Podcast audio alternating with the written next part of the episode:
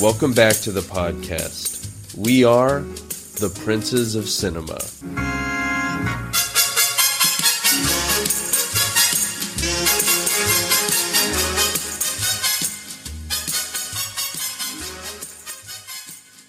Here's your intro music.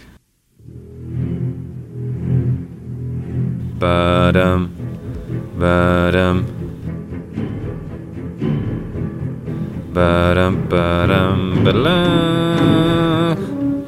Let's dive in. Today we will be discussing Jaws and deciding whether it's all hype or if this is truly a great film. I wanted this. Let's be honest. I wanted this. You went along with it. That's that's true. I uh, I was apprehensive and was I was right? Was I correct to be apprehensive? We will find out. I think we'll always have differences. You have European leanings. Lately. This That's is yeah. This is an American film. This is very, it's New England, not England. By the way, I'm drinking the Blue Gatorade. I opened that today. Uh, Um, followers of the show will remember that Tim bought but did not drink a Gatorade last episode. I was saving it for Jaws. We actually, let's say this, we watched this together over Zoom. That's true. This is a first time. Yeah, it was scary. I was in the dark. There was a shark. Yep. Yeah. I mean, do you want to just do you want to just say what you feel about it? How do we begin this? I mean, It's not a complex movie. yeah. I think the very we could give a very basic synopsis for people who haven't seen it, but or just a refresher because I imagine most people have seen this one. This isn't The Rules of the Game by Jean Renoir. So, 1975 film by Steven Spielberg, his second uh, theatrical release, which is surprising with What like did he release first? Well, Is that the movie? I think there's a movie called Duel. Have you heard of that? Where Let's it's like a it's like a guy being followed by a trucker, and like 45 silent minutes later, I think the truck falls off a cliff. Duel. Am I right? Am I Um, wrong? That is, he did a TV film. That was his first TV film. Okay. is correct. And then American Graffiti. I think that was George Lucas. I think his first, his first was the Sugarland Express. Okay, Starlight Yeah, who cares? Express, Sugarland Express, American Graffiti. Nobody nobody cares. We're off to a great start, proving ourselves as experts here. but it's about a New England town called Amity, and there is a, you know, just a friendly sheriff. And film starts with a a girl skinny dipping. She's eaten by a shark. There's a guy too drunk to get in the water. And there's a town that wants to have a big Fourth of July weekend with all the tourists coming into this island town. But there's a shark in the water. And some people care more about the shark, but some people care more about making that money. And then more people get eaten, Yep. right? Because it because for well, let's talk about sighting. So the shark eats her in the dark. It's night Yes. swimming. Then shark eats a second person. it's Um, the kid. right during a regular sunny day at the beach. It's like July Yeah. second, and then the shark finally goes into the pond and almost eats um, The sheriff's son. the sheriff, the captain, chief, the chief of police. Let's be correct. Okay, yes. Um, we got to get the Chief names Martin down. Brody. There's Brody, the police chief. Then then Mhm. then you have the mayor, Hooper. Oh yeah, we got the mayor. Mr. We will refer to as Mr. Mayor. Mr. Hooper comes in from the Oceanographic Institute, and he's Yeah. here. He he loves sharks. He's gonna like study this thing and figure it out. And then they go for the bounty hunter, Mm-hmm. who has another name, You all know me. His name is Quint. Mr. Quint. Right. So those are the three. They caught. They capture a tiger shark, and they think, "Oh, look, there's been two deaths, but we got this tiger shark because all these guys go out in the." mo-" You and I have to admit, we forgot Yeah. all of this plot. We just remembered it was about a shark. Yeah, you remember that uh, shot of Brody seeing the shark when he's like scooping chum, and then he like pops up real suddenly and sharply. I remember the opening scene of the girl getting eaten. I remember him being surprised by the shark, and I called it at the end of the day. Quint, remember the shark gets to the bottom of the boat, and like Quint mm-hmm. like slides down and gets crunched in his mouth. It's like it's not even in the water; it's above water. Yeah, he gets a few nice swipes in at the end. I think that was one of the moments I remembered too, just because, you know, nobody likes the the mayor and his people. Right. So there's so many ways we can take this. We could talk these themes. We could talk these performances. We can talk suspense as I'm thinking themes because instead of going scene to scene or poignant scenes, we've done that previously. I think there are just kind of big questions and themes. That might be the way to go. let's do it this way. Because scene wise, your third attack is on the 4th of July. It goes into the pond. It eats that guy in the little boat. It almost eats his son. But then afterwards, like halfway through the movie, I realize it's just these three men on a boat Quint Uh-huh. Hooper and I keep calling him Brody. Is that right? Brody, Which yeah, is- police chief. which is a funny name, Brody. I, I, I, I, so like, and then they're on this boat for half of the movie, a full hour, and the shark keeps ramming their boat. They keep putting these spears into it so they could see the buoy. I didn't realize how buoyed those scenes were. There's always a buoy so you could track the shark. That's kind of smart of Spielberg. Yeah, it gives you some criteria, which there's not much done to explain it, but they basically say, "Oh, he can't handle a buoy; it's going to tire him out." And then there's two buoys, and then hold the phone, three buoys, and this shark's still coming after the boat. And it's ramming the boat. I mean, it's it's actually just it's like a rhinoceros shark. It's destroying the boat with every ram. Yeah, it's and we should maybe even say these are yellow buoys. And I had uh you know there there are some themes of color throughout. Oh, really? The boys raft is well, en- yellow. enlighten me because this is news. I didn't catch any of this. so I think uh, I watched a, breakdown of the scene where everyone's going out onto the beach, and then just reflecting back on it, the kid who gets eaten is wearing red shorts, which is kind of no shocker here. That if anybody knows any shark facts, and this may actually not be true, sharks like the color red, much like a bull. Which I think are both maybe false, because bulls just like when you wave a big. Uh, It's also it's. I've also heard from surfers because I've done some surfing over the years that people are encouraging bright colored wetsuits so the shark won't confuse you for a seal when you wear black. Interesting.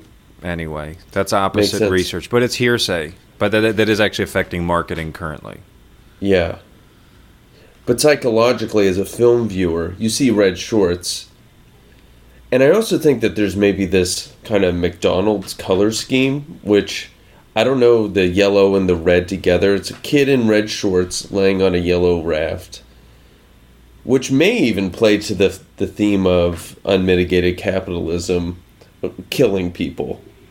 Uh, You're you're going layers deep there. I'm going layers deep. I think that there is some sort of subconscious thing that it's trying to communicate here, where this yellow, maybe it's just literally the traffic light is warning, or a yield kind of sign. I can see that. Let me give you other things, visuals that stand out to me.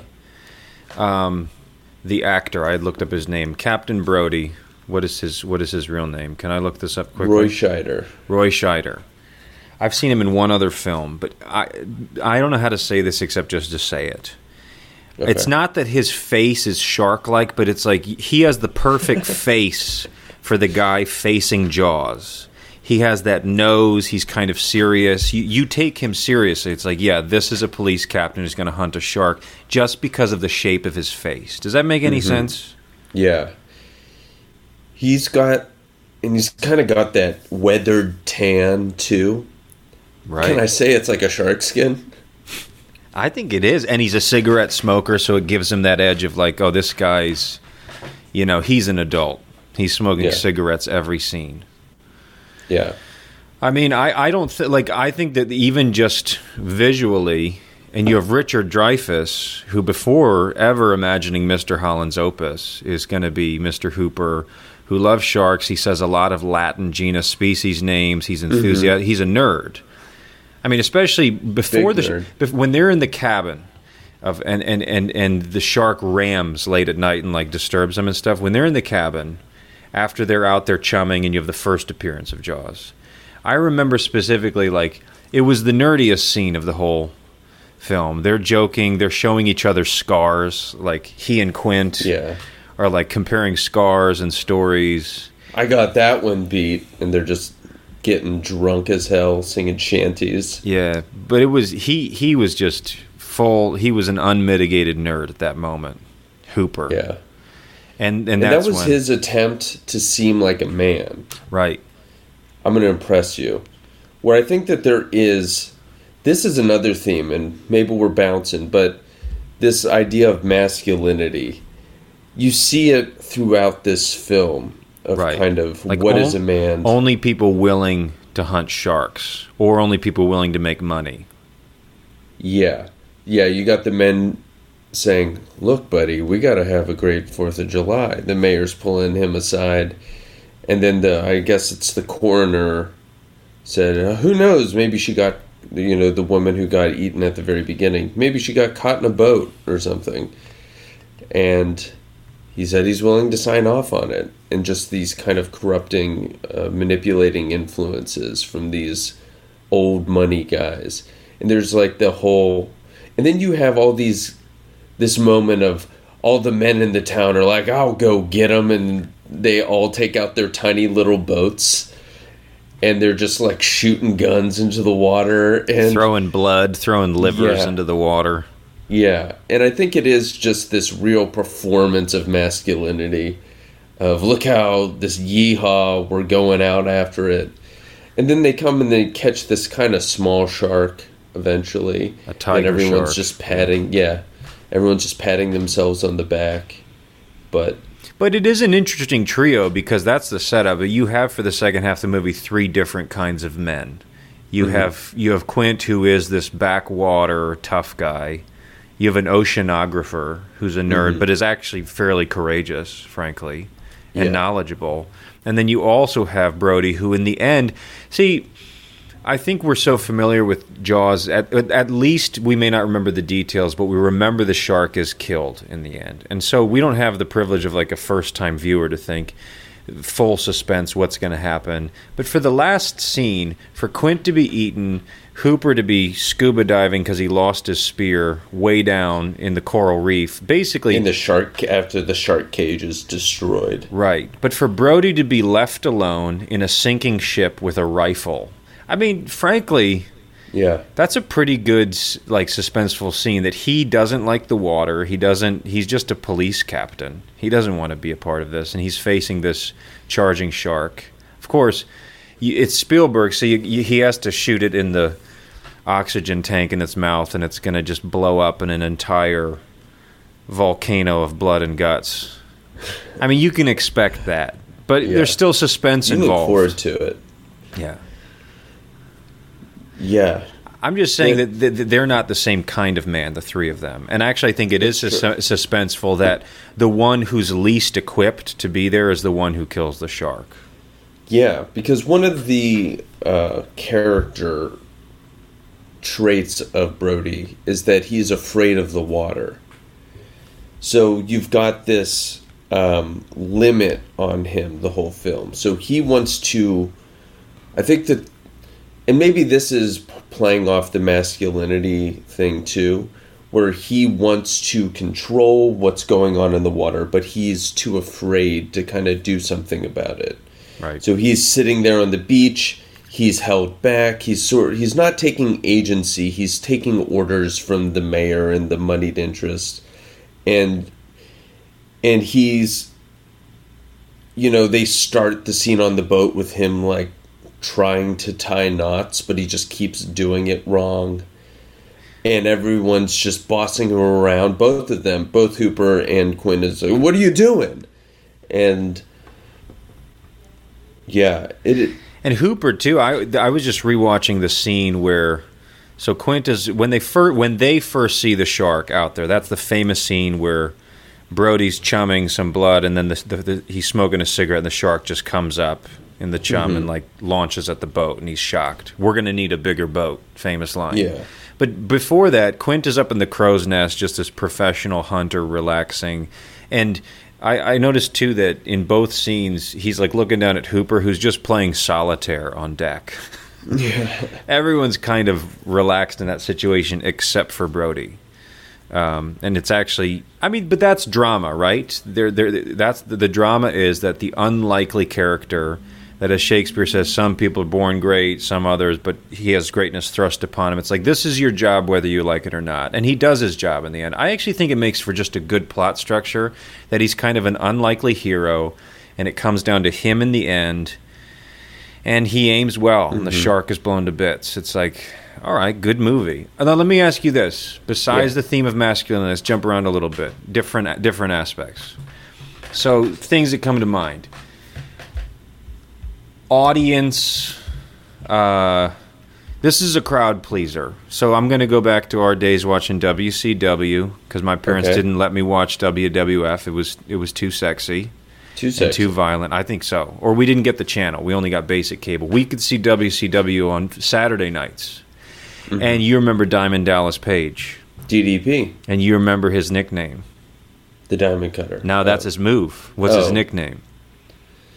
His claim. He wasn't the champion. He was the Is it the People's Champion? he was the people's champion. You That's see right. that sign? I'm giving you the diamond there. see that? So I'm just saying like in the sky. there's something about that about we can say oh is this a great piece of like cinema the thing itself but it's also an it's a crowd pleaser people love it i people people love it and people are also affected by it i know i just talked to a guy tony d'angelo who lives next door to us in philadelphia he's this italian guy from sicily i said hey i'm watching jaws tonight he's like oh that's great great movie i love that film i was like yeah he goes he goes it was filmed up in massachusetts he goes soon after it was filmed, he's like, you know, I was there. I had a real good pair of binoculars with my brother. He goes, we saw a shark. He goes, I went to the lifeguard. The lifeguard looked through his binoculars. He goes, no, it's a it's a dolphin. I it's not a dolphin. He goes, it, it's an umbrella. He goes, it's not an umbrella. He said, take my binoculars. And like he gave the lifeguard his binoculars, and then and he's like, it is a shark. So they blew the whistle. I mean, this guy had just seen That's Jaws, funny. and his first beach trip to Massachusetts, where it's filmed, like he actually spies a shark, and it's like, "We got to clear the water. We got to be more cautious around here." I actually know people. I've talked to two people in the last two months. I'm not lying. I'm not doing this for the show. That said they don't swim in the ocean because they saw Jaws. It affects people. Yeah. Makes you think. I mean, it's a little unrealistic. If you take shark statistics, like of, of attacks, it's more dangerous to get into a car. And even then, even though they say in the movie, you know, do, is it true that most shark attacks occur within three feet of water? They're like, yes. But every scene, it's just like if you go to the beach, people are mostly waist deep, just letting waves crash against them. Every scene here is like 12 feet of water. Everybody in crowds are treading water. you just see their legs, which is cool for the shark perspective. The cameras always kind of be in the shark's perspective, but it's Right, as right. if everybody's in 20 feet of water when they're on the beach. Yeah, that would that would feel so unnerving if you went to the beach and everyone was just deep treading water the whole time. But that's every scene. Yeah, it is. It truly is. The shark is a good ten feet under those legs, kicking around. And every girl too is just like in any romantic scene. I, I I'll tell this later. I actually jumped ahead and checked out some of the later Jaws stuff. I have a whole sequel theory, but mm-hmm. every girl who's like pretty and young, she's just like, "Let's go night swimming," and the guy's like, "Okay," but it's just like it's as if every instinct is, "I'm just going to swim way out there in the dark." Because this is what Yeah. girls do. It's like I don't know girls that do that, and I've lived in beach towns. Yeah, it's it's very. There's so many things there. I think that there are certain ways in which gender's used in these things. So you've got. There's almost like. I don't know. There's a lot of sacrifice of the virgin thematic stuff here, right at the very beginning, or the or it's almost like a punishment for women stepping out of their role. And it seems in a way, and then you have the one uh, larger woman who is the red herring in the scene where the kid gets eaten. She walks out and she's floating, and it feels, and they keep just like showing her like chilling in the water, and it's like, what is the point of this? And it does feel like sort of a a bad joke a little bit. It's pretty broad though, like because Jaws is a monster movie, almost every Yeah. monster movie there's some woman that gets lured in. Whether it's Yeah. like a more human version, Phantom of the Opera, King Kong, whether it's um trying to you know, Anaconda, Jennifer Lopez. I mean I'm sorry I, went there. I, I think. I mean, I'm sorry you did, but no. I think the reason is who are the first two people killed here? It's a young girl and it's a child, a boy. right. And I think that the intention of this is to turn on our sense of empathy or fear. And I think that is playing to some of the masculine themes in the film. Yeah, it- it's- it's a- it's a yeah, it's your job to protect. Right. To protect. it's a damsel in distress theme. It's kind yes. of Yeah, yeah. It's actually kind of a rote theme. It's sort of like, yeah, we can expect this. There's a monster, there's a girl in trouble, or a village in trouble. Where's a man to save? Can we get a man to save these people? yeah. It's kind of a Exactly. yeah. Exactly. And I think it is somewhat critical of that view too, especially when you see all these there's 30 men trying to crowd around this shark for the photo to take credit for how they did it. Um, but I think it reinforces it probably to some extent as well. I also think just what going back off of what you said about people who won't go into the ocean. And I remember reading, what was it? I think it was uh, reading Carl Jung in college or something. But there's this idea that certain bodies of, like a body of water or outer space or the forest, these sort of natural habitats are uh, basically a canvas onto which we can project our subconscious, and which maybe shows the distinction between romantic uh, writers or what are the not anti-romantic? I can't remember. Sort of like Moby Dick, Herman Melville, where you have these. Is the ocean a place for fear and wild and danger, or is this a or is this sort of a place for awe and wonder and mystery? What do you do with these uh, forces of nature that are not immediately controllable by mankind? And I think this film is effective because it's pulling off of a, a real psychological phenomenon and you know to the point where it's changing people's behavior 40 plus years later Yeah, I think it, it's it's obviously not it's not fantasy. I mean, it's an exaggeration of something real. It's it's just an extra large shark, but there are sharks that attack people, and it Yeah. happens. And we also just, you know, comparing it to.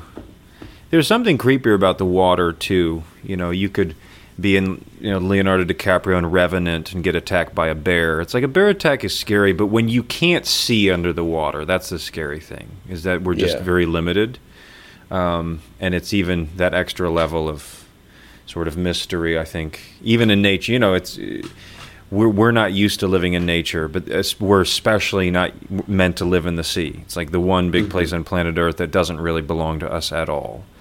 Um, that's I mean we- we're floating Yeah. on top of it constantly, especially if we're like using it for commerce or travel or fishing, whatever.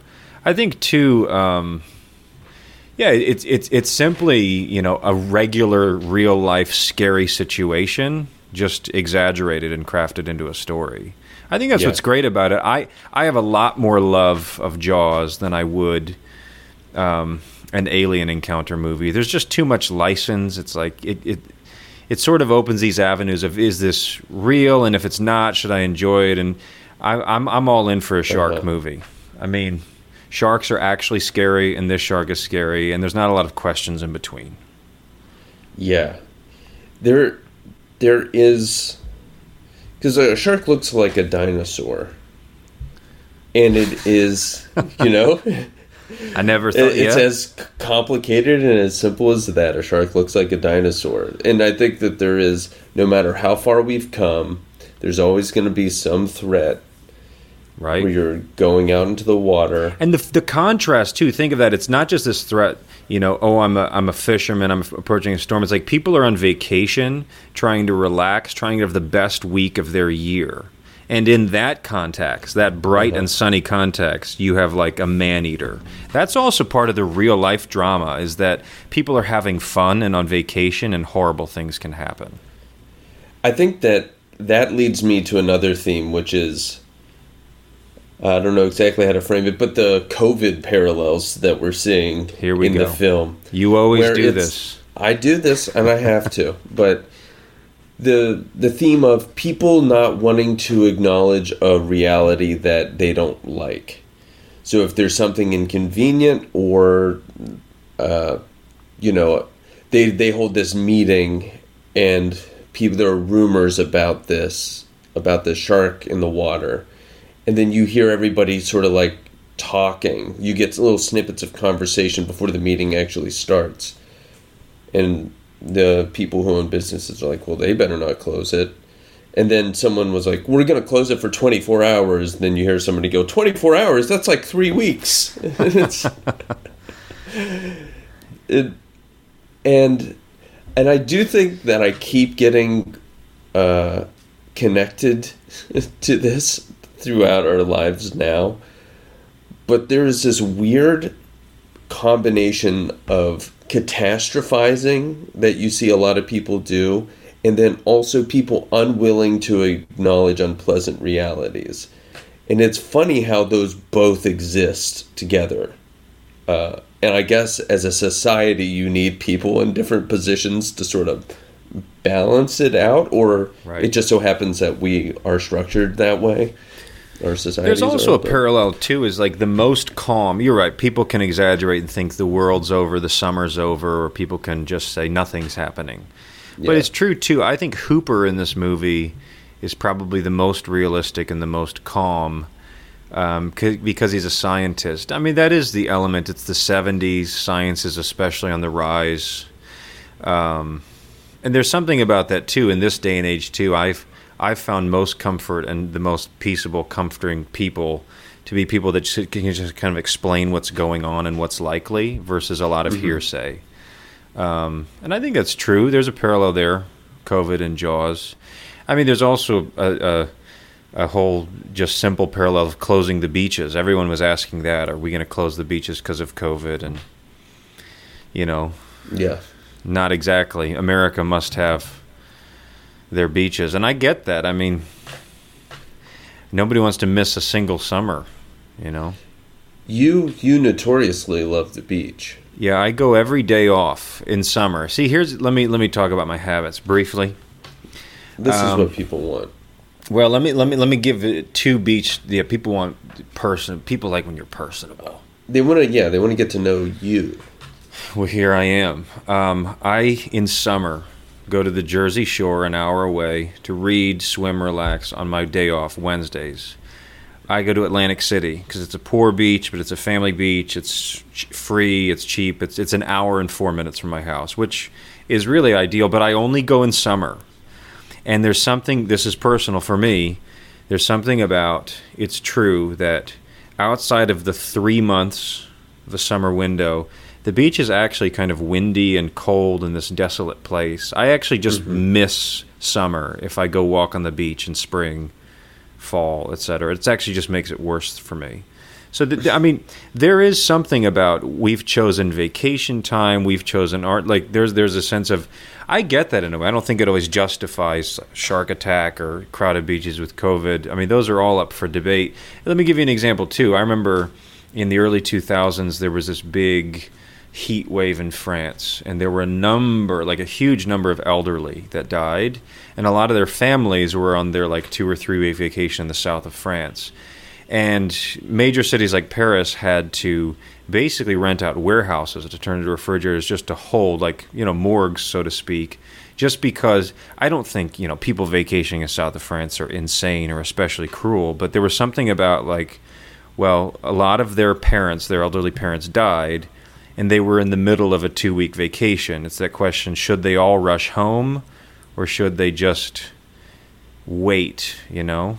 I mean, hmm. I don't know. I, I, I think as as as modern people. More COVID overlap here. Yeah. I, I, I just think it's this question of we have precious free time, vacation time, and I don't think it's I don't think it's this horrific thing that people feel possessive about that. I, I mean, I, I see the tension. Just because there's also something about we feel that we have very little free time and we're protective of it. It's just i I'm just naming it as an instinct, you know. This is, I think, very true. And I would even say that this speaks to the one of the original points we talked about, which is the influence of capitalism over decision making. I think that people might be less protective of their time at the beach if they didn't get 11, 12 days a year to do that. Right. You know, I mean, your scenario is different. But for mo- for most exactly people- the French, Most yeah. people get like a week window, maybe 2 weeks. yeah. Can And can I can I jump briefly best. just for fun? I want to Jump. to a few things. Can we talk about Put on the those moon shoes. Ha ha. Camera work. I thought the Yes. lighting in this movie, I thought this was a really well shot movie. It was pleasant to watch. Mm-hmm. It felt like summertime. I thought good job. I mean this this was um I'm going to jump next. My next theme is sequels. I, got, I have a whole sequel theory I'm going to pitch to you. But what did you think first about basically camera work and soundtrack? Because those work together with the, the famous soundtrack. We started with Yeah. that. That little half step. Ba-dum, ba-da-da-dum. That's I, I thought it was pretty Yeah. effective in terms of I mean two hours flew by. It was sort of here we are on this boat in this beach town. I thought the uh, Yeah. lighting, camera, music. I just thought it was fitting. I don't have better theories.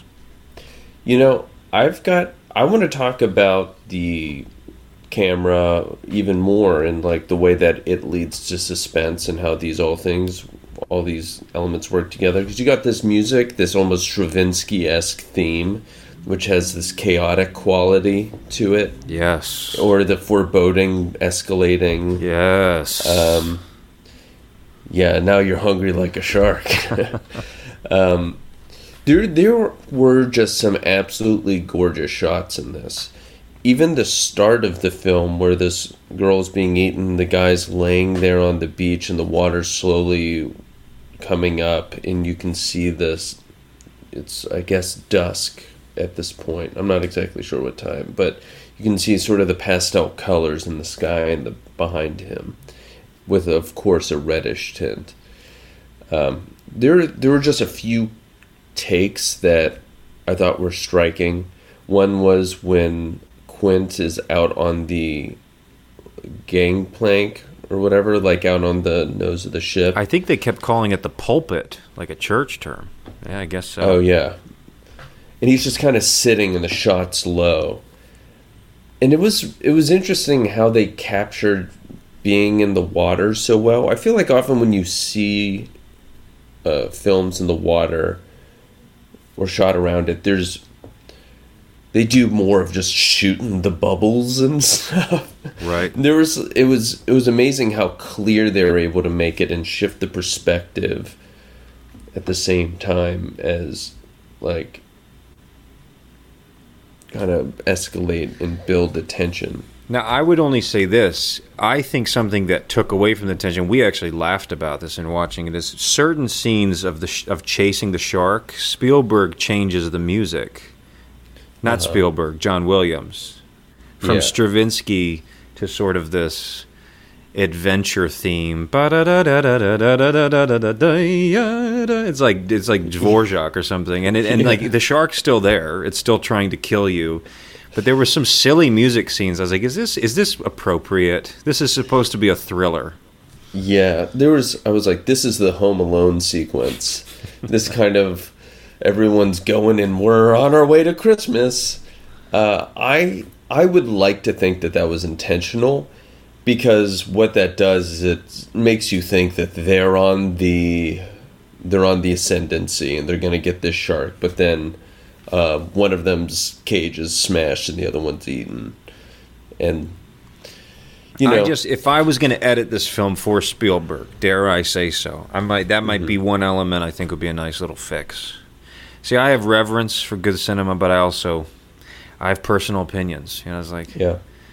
that music. I mean, yeah, it was. I would just say this: it was thrilling in moments. I hadn't seen it in a long time, and we you were wondering, is this just going to be silly? Are we going to make fun of it? I think for what it was, it was a really good film. I thought it was It was. realistic beach town. I thought some of the capitalism of the mayor arguing he, he's obviously not a well developed character. This town's going to stay open. It's like Yeah, I get it. yeah. That's it's sort of pedantic. Like sure, there's going to be some stubborn mayor, boo hoo. But then I think Mm-hmm. when when you actually get there was I was I was afraid at times. I was watching it in the dark. There are you you're, you you jump at times. I Um, definitely jumped. and then it ends. I mean, they actually they actually don't. Anyway, I thought it was a good ride.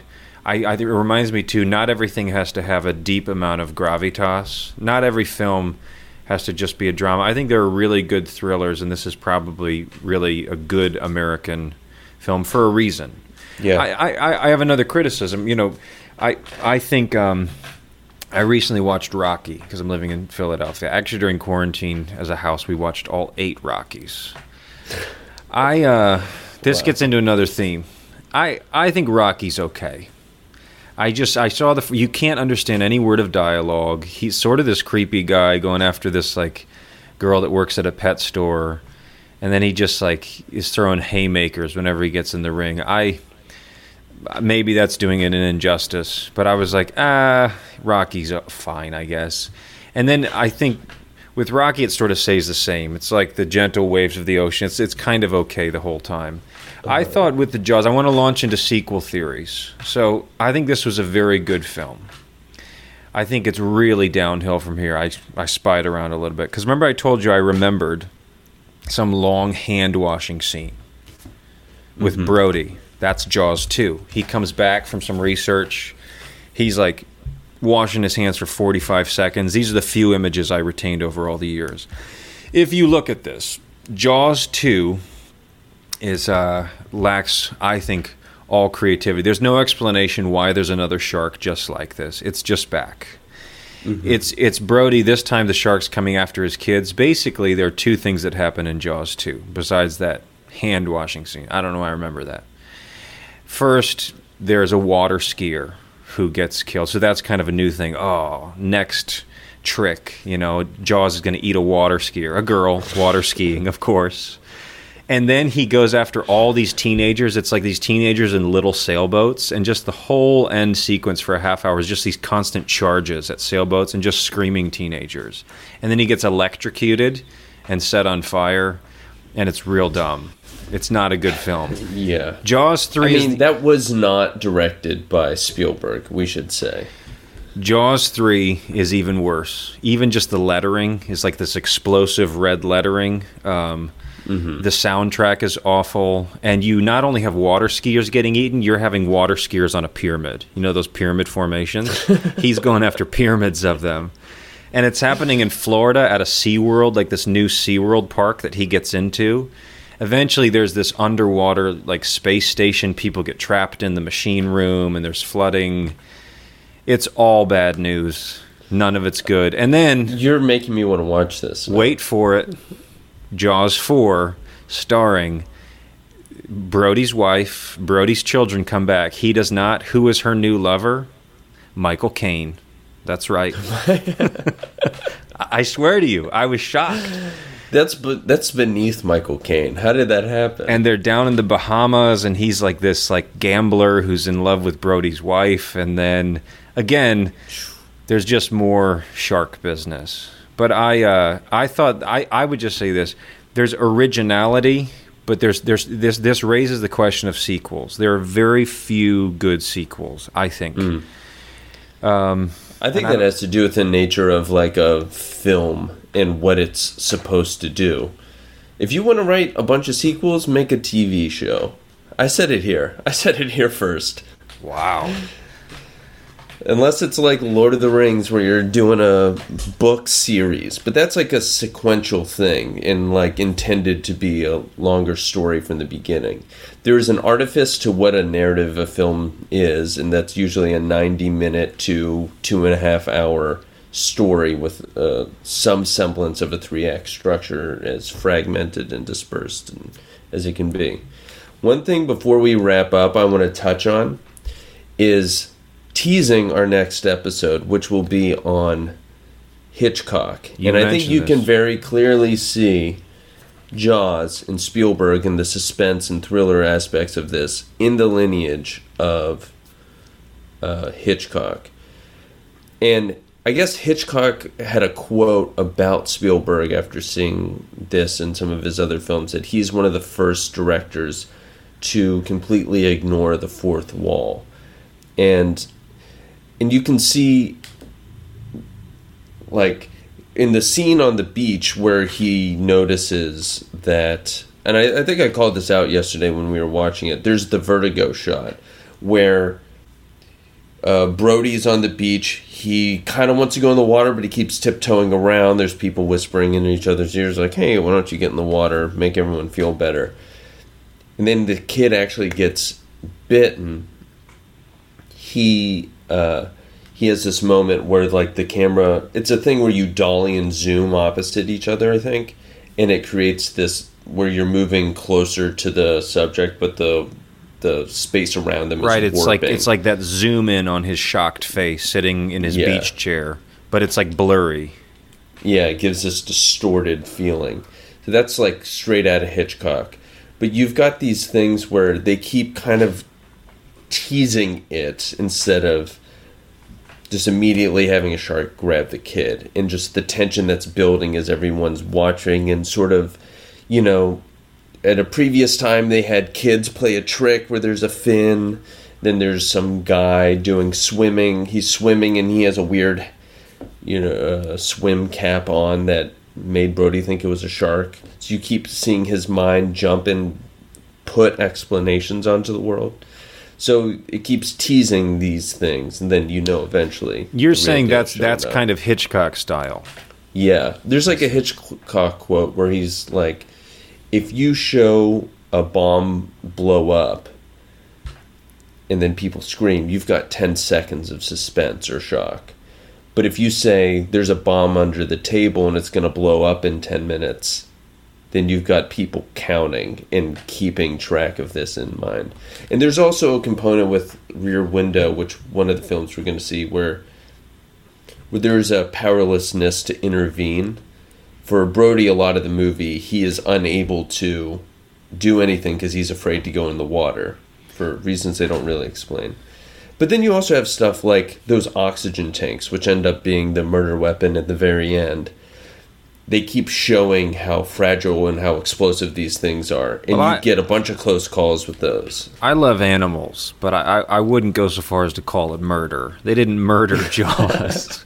I mean, they killed him. They blew him up. yeah, I guess in the Hitchcock and whatever, you are correct. Let me give this too. This is just my meditation. Uh, Spielberg may have been looking back at Hitchcock, but I think other people later have taken from these themes. Let's talk just briefly about Life Aquatic with Steve Zissou, which we both love. Wes Anderson. Yes. There are also similarities in, in borrowing there. I thought, you know, remember when all the guys are loading up the boats to try and go get the shark initially? He's like, "Is that dynamite?" You know, and then there's that line from they ask Steve Zissou, "How are you going to go and kill the jaguar shark?"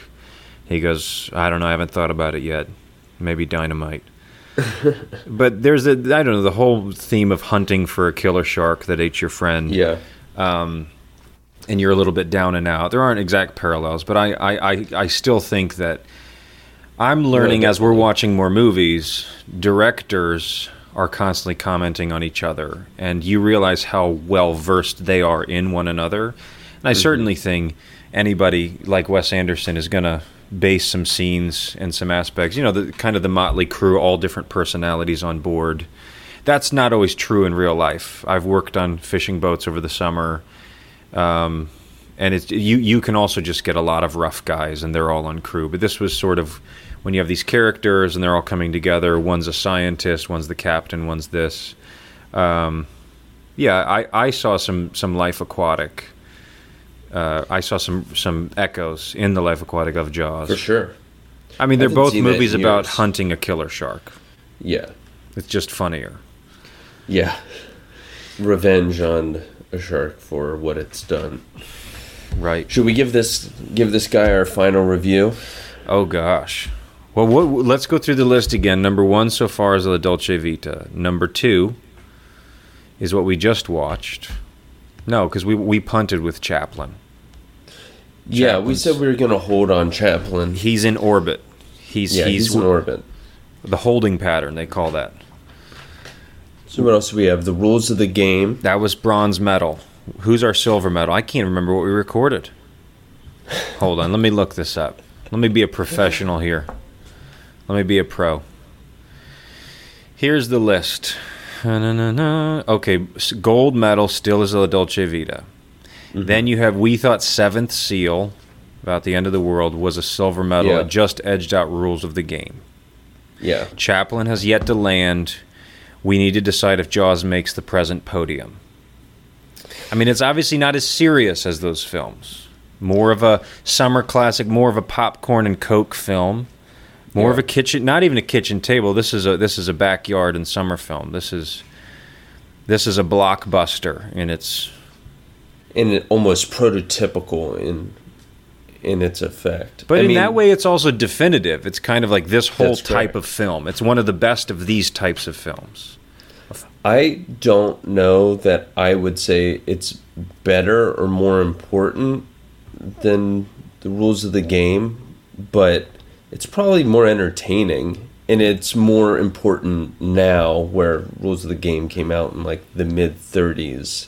I agree. You know. we we we're, we're on the same page. Now let's talk Yeah. about Seventh Seal. Seventh Seal is a classic film, but it doesn't have this great shark plot. Now, if he played chess with a shark, It does start on the ocean. Both start with a, a view of the sea and end. Are you going to put it as a bronze medal currently behind Seventh Seal? You're the boss. This is your podcast. I, w- I would not currently. This is a four, but this is a strong four for me. Wait, it's it's fourth. It's behind rules of the game. I think it is. Oh gosh, that's See, we can disagree here, though. No, you win. You always win. I just heckle. No, you, I'm gonna I'm gonna find. This is a challenge to me. I'm gonna find because this is tough with you. I'm gonna find an American film to crack the top three. That's my goal from now on. See, you know what? And I might change my mind, but I don't plan to watch Jaws again. I feel like I could rewatch the rules of the game next week and find a lot of stuff. But maybe the the actual virtuosity of Jaws is just how well it's made. There are You other know the there- story. The story we actually got into some deeper themes than I thought because they're not overtly presented to you, or they are. I mean, some of it is like the nudge, nudge, mayor and everything, but the it is more just kind of the fabric of the film and rather the text of the film. And so some of it too is genre. Can a thriller that's just a fun summer thriller ever achieve a high ranking? Can the University of Oregon, with their high speed offense, ever win a national championship? Probably not. It's genre. Yeah. We're also talking genre. I'm just giving you feedback for your rankings that you have total authority. But the truth is, To. Oregon's going to win a bunch of games, and they're going to have dope uniforms the whole time, And they should be proud of- Love watching it. They have a legacy. Jaws is a legacy. Yeah, it does. It really does. And I think this is a great film, and I think that this deserves to be on these list of best films, best American films, sight and sound, and all that. But it's last place. I'm just reiterating. It's last place for you. we'll get back. I think we'll have to. Yeah, It We'll won't to always. It, it won't always be last place. that's true. All right. Um, how do we end? Well, let's thank Patrick Keene for his nudge uh, in this direction. Our previous guest on the Seven Seal episode. Let's thank our Patrick, sponsors. it was good. Let's thank our sponsors. our parents, Katie, gave Katie DePiro, your Oh sister, yeah, Katie's a sponsor. Why is Katie a sponsor? because For she she came up with this idea. You guys should do a podcast. She's an intellectual sponsor. She hasn't given us any money. We don't Yeah, need money. no. we don't need money. Money's not. We're we're in it for the love of the game, which is why it's number three. The love of the, The real. of the game. we should change our name. The love of the real. Let's do that, and then we'll just do fish films. Okay, thank you guys for joining us again. I like Jaws. I knew you put it in last place.